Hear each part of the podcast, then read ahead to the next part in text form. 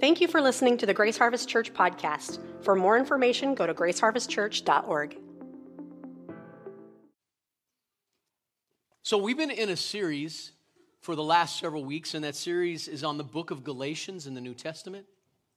And the message, what we're calling the whole series, is Good News of Grace, because there's truly no news that's as good as the news of God's grace. And today's message is Believe in Jesus and receive his blessings. I know that's very simple, but it's true. Believe in Jesus and receive his blessings. Amen. You know, we've been learning the last several weeks about God's grace for us through Jesus alone. Not because of our efforts, not because we can present to God this list of all that we've done or didn't do, and He goes, Ah, you're the one that I've always wanted on my team. You've checked all the boxes, you're in. No, we've been learning that we are part of the family of God for one reason and one reason alone, and that's Jesus Christ. We've been learning we cannot count on our ability to keep the rules and be a good person in order to be right with God. We're called to turn away from our trust in ourselves and our inability to be good enough and to trust in Jesus Christ. This is called grace through faith. Today, we're going to learn how only faith in Jesus saves us, fills us with the Holy Spirit, rescues us. And I just want to tell you, I think it's kind of funny because I, I prepared my message today with three main points and a number of sub points, and I got to point number one in the first service. So that's where I'm going to go today, to just one, just one point. It doesn't mean it won't have multiple subpoints, but one point, okay? So, first thing I want to do today is I want to define for you what faith is, because I think it's really important that we understand what faith is. And I'll, I'll talk a little bit about this in a minute, but this is a, a definition from the Faithlife Study Bible Commentary. And this is what it says. Listen carefully. While the Bible's theme of faith can be understood in a variety of ways, it can be summarized as active trust and belief displayed through obedience. Faith does not suggest mere intellectual or cognitive belief in a proposition, doctrine, or even a person, though it does sometimes entail doctrinal belief and theological understanding. Faith is typically understood as involving the whole self mind, heart, and body in a relationship with God that expresses trust and grateful response to his loving initiative.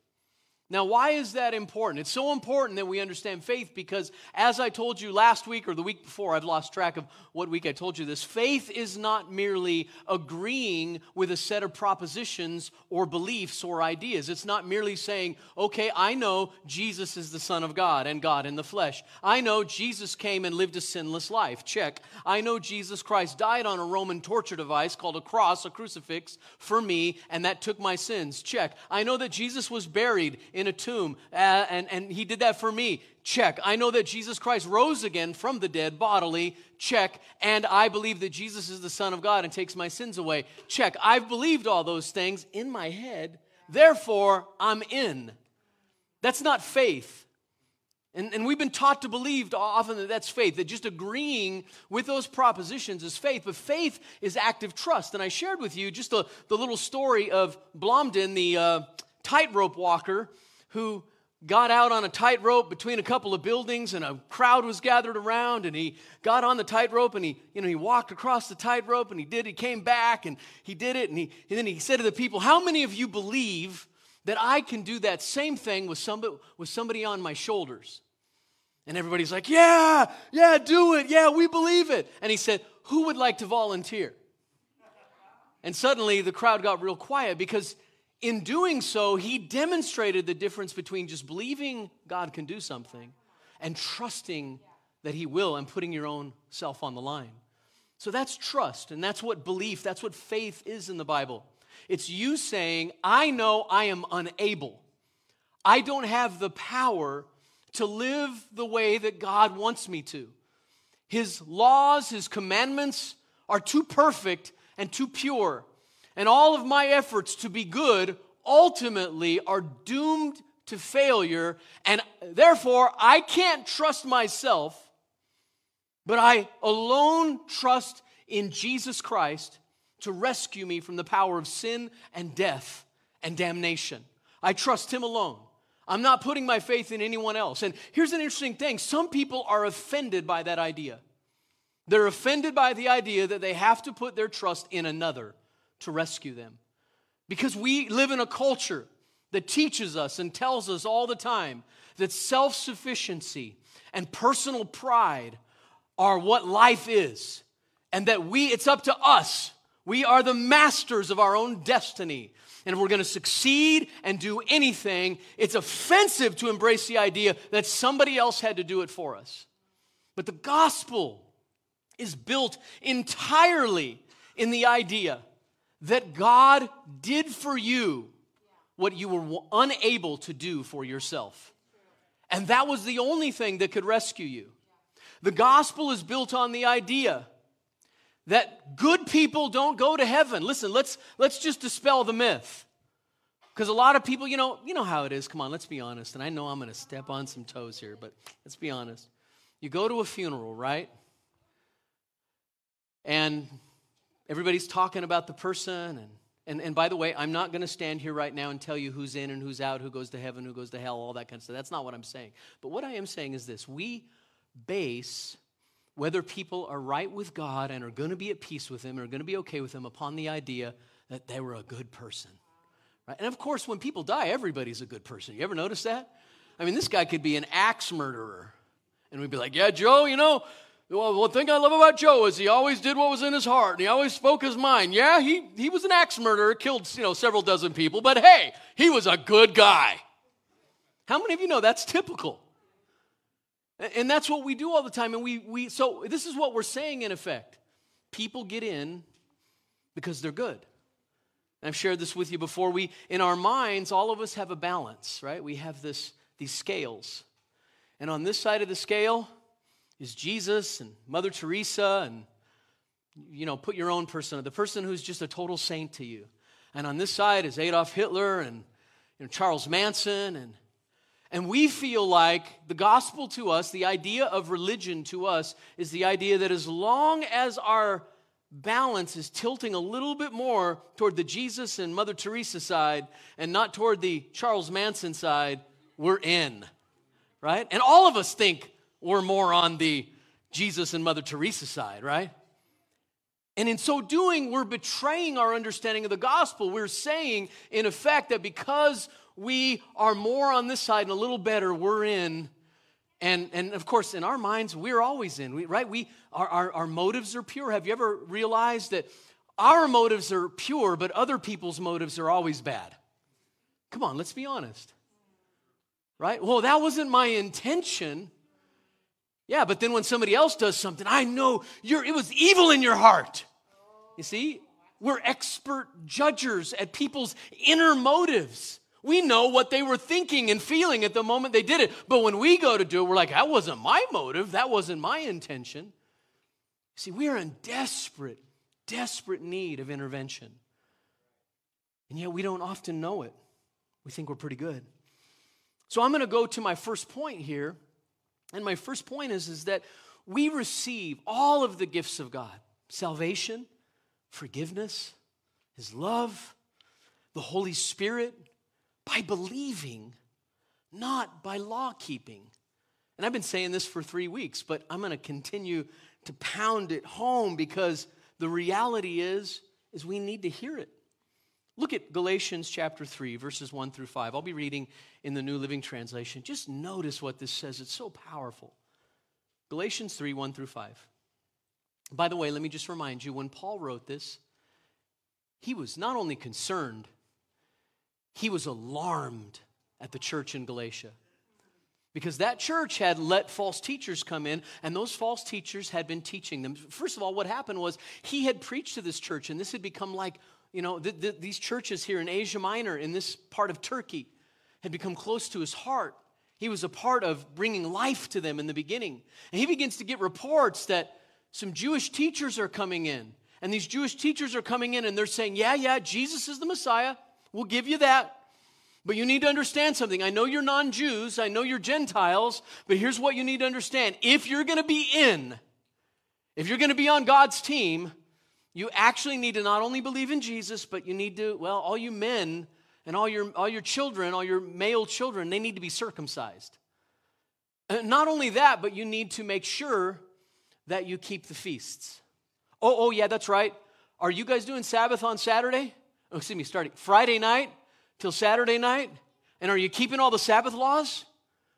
Because uh, if you're not, you're not in.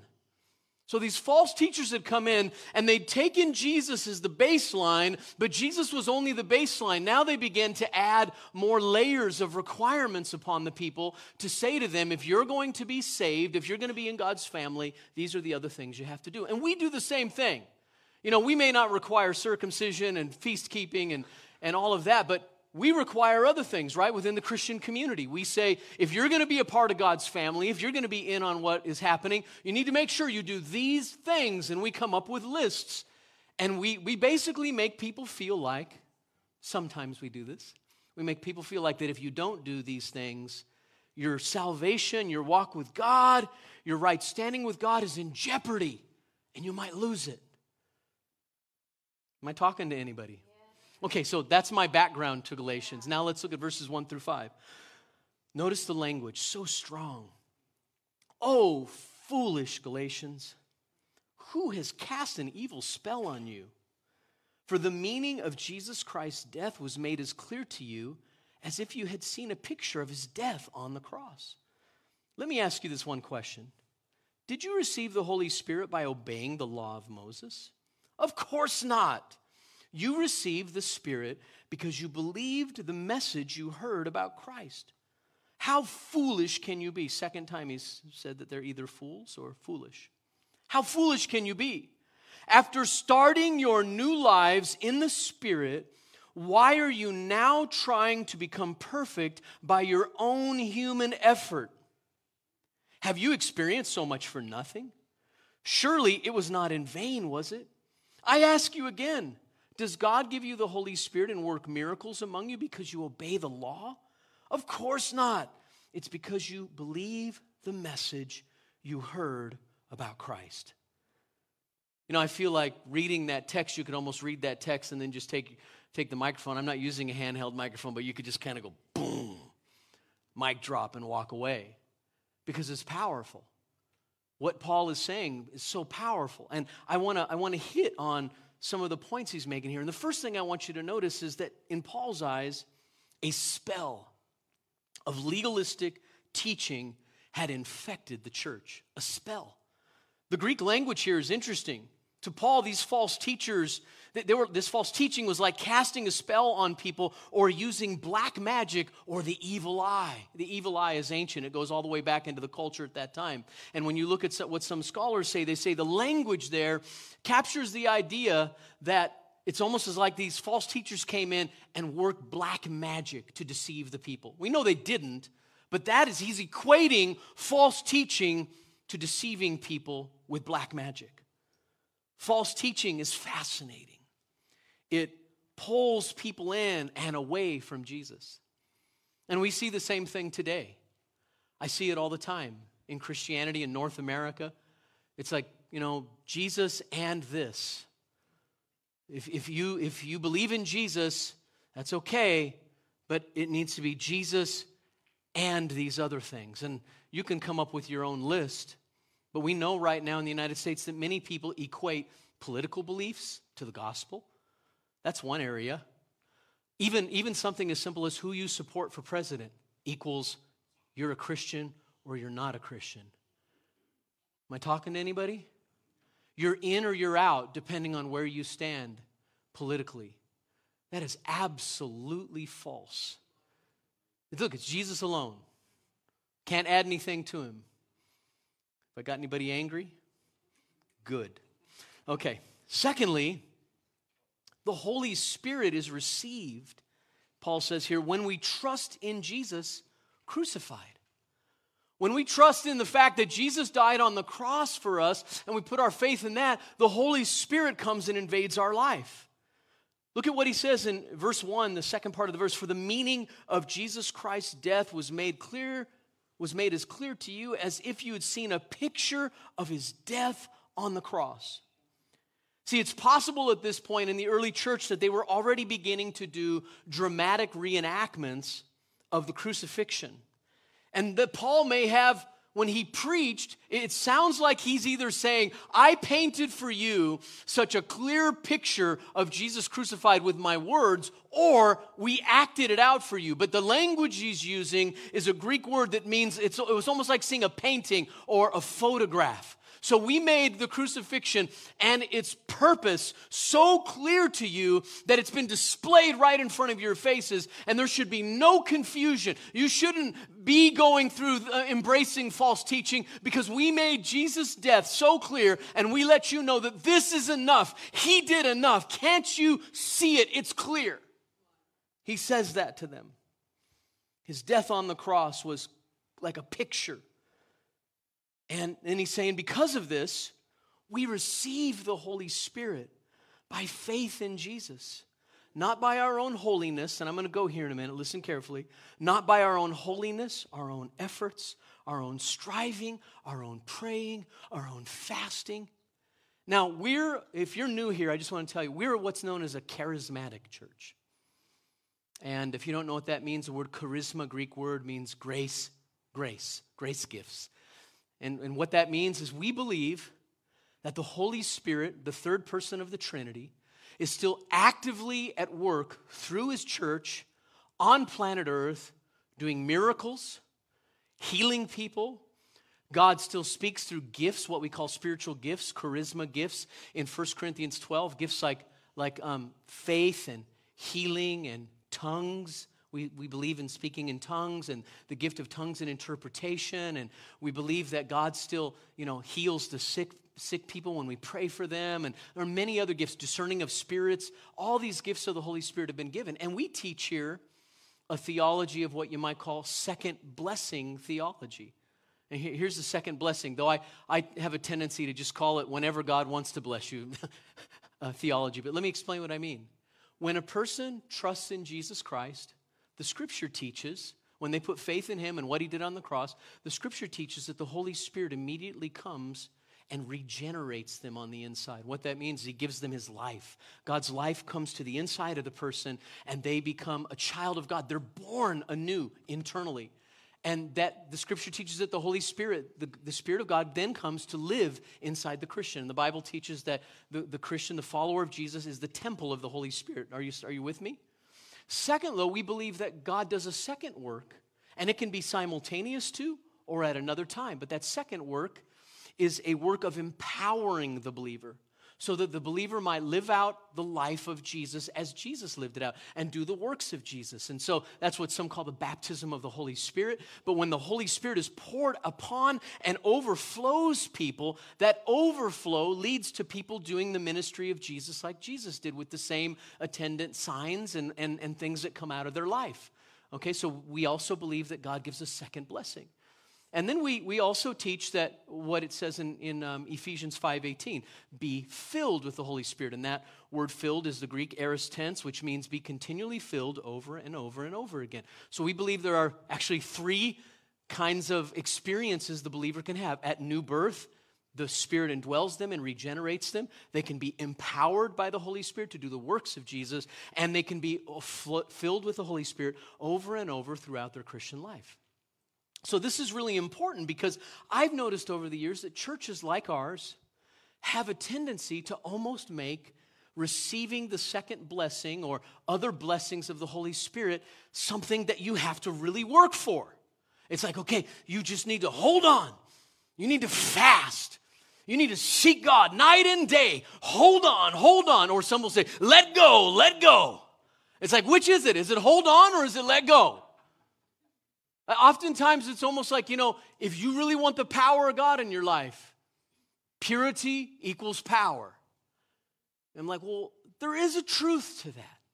But let's be clear any purity that anyone has in their life is Christ. And there's this idea almost like, you know, listen, if you really want the power of God in your life, you got to be really good.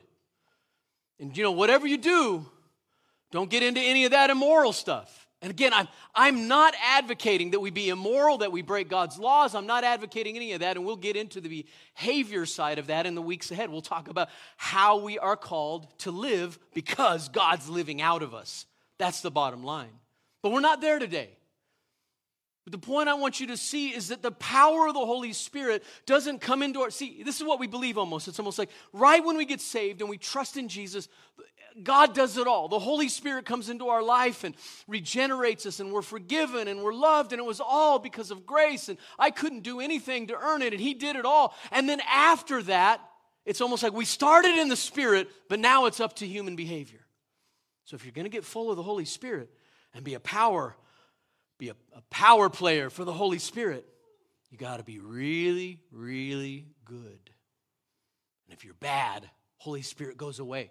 I saw somebody post just the other day on social media that they said it feels like the post was if it feels like the Holy Spirit has left you, ask yourself why. And I, I just had to, I, I couldn't take it. And, and I, I usually don't jump on social media, but I said, listen, that's bad theology. The Holy Spirit never leaves the believer, He comes to indwell them. The Spirit doesn't come and go and come and go when you sin. When you sin, the Spirit convicts inside, grieves inside, yearns inside, and pulls you to repentance. He doesn't leave you. God doesn't come and go just because you blow it. Can you imagine?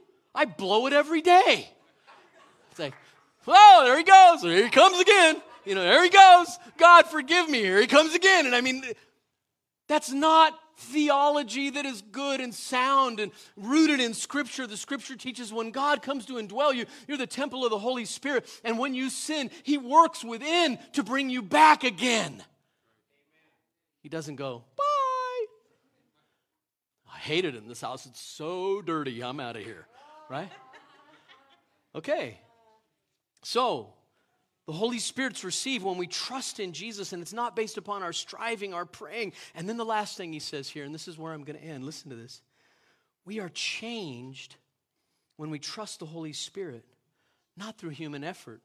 Look at the second part of verse 3. It says, After starting your new lives in the Spirit, why are you now trying to become perfect by your own human effort? Boy, come on, let's be honest. How many of you that's been you at different times in your Christian walk. And the rest of you are liars. I'll pray for you. Right? I told the church in, in first service, I just kind of, you know, I, I wanted to jump up and put out both of my feet. That's me. Throughout my Christian walk, I've had this story at different times where I'm going along really good and I'm like, Lord, it's all your grace. And I know anything good that's happening in my life is all your works and your grace through me. And it's so fun to partner with you and be a part of what you're doing. And then, you know, I blow it a couple of times or I don't read my Bible enough or I didn't pray long enough on a certain day. And the back of my mind, this voice comes and says, basically, you're a loser Christian. You, what kind of example are you? What you, you know, God's really disappointed in you. He's really angry with you. You never do it good enough. You're ne- and then I'm like, okay, what do I need to do? I need to go on a fast. Uh, I, I'm going to spend six hours reading my Bible tomorrow. I mean, I know I'm exaggerating, but that's what we do. We then shift into human effort and we think if I work hard enough and I'm good enough, I'll get God to come back and everything will be good and my conscience will be clear. And then I don't know about you, but then I try to do that stuff and I fail. Like, you know, I tried to fast and ended up, you know, eating a piece of toast and like, condemnation, right? That used to be my life. It doesn't happen as often anymore because I actually believe in grace. I realize that I'm loved, that I'm favored, that I'm accepted, that I'm cleansed, that I'm in, and it's all because of Him, not because of me. Am I talking to anybody? See, this word to become perfect means to accomplish something perfectly or perform it perfectly. Paul's making the point that they started by trusting that Jesus was all they needed to rescue them from sin and make them right with God. And now they are counting on their own performance and accomplishments to be perfected for God. And he says that is foolish. And he says that is being bewitched. And he said that is listening to black magic. As it were. Now, think about it. Put this in perspective in your own life. Every time a voice, either of conscience, your own heart, or the accuser, but every time this voice comes in your life, now I'm, I'm, I'm assuming you're a Christian, I'm assuming you're a follower of Jesus, that you have been born of God, that you're his, his child, right? I'm assuming that. So if you're a child of God, every time you hear that thing that says to you, you know, it feels like God's left me. God's probably left me because I've been bad and I'm not in anymore. And I got to do all these things to get back to him. So if I, you know, if I work a little harder, if I pray a little harder, if I go to church more, if I do all these things, then God will accept me back. Every time you hear that voice, I can tell you right now, you're listening to a different spirit. It's not the Spirit of God, it's not Jesus, it's not the Holy Spirit. You're being bewitched. You're listening to black magic. You're being drawn in by something that is actually evil. Paul called it for what it was. He said, Foolish Galatians, who has bewitched you? I don't know about you. Do you want to be bewitched? I don't. So now, now here's don't don't let this happen. Some of you are sitting there. Don't now get condemned about being condemned. You know, yeah, that's me. Gosh, uh, I guess I really am terrible. No, that's not my point. My point is flee to the cross. Look to Jesus. Understand that all of your standing is because of Him. Amen? Because you're beloved to Him. Every gift, the Holy Spirit, salvation, forgiveness, it's all because of Jesus, not because of you.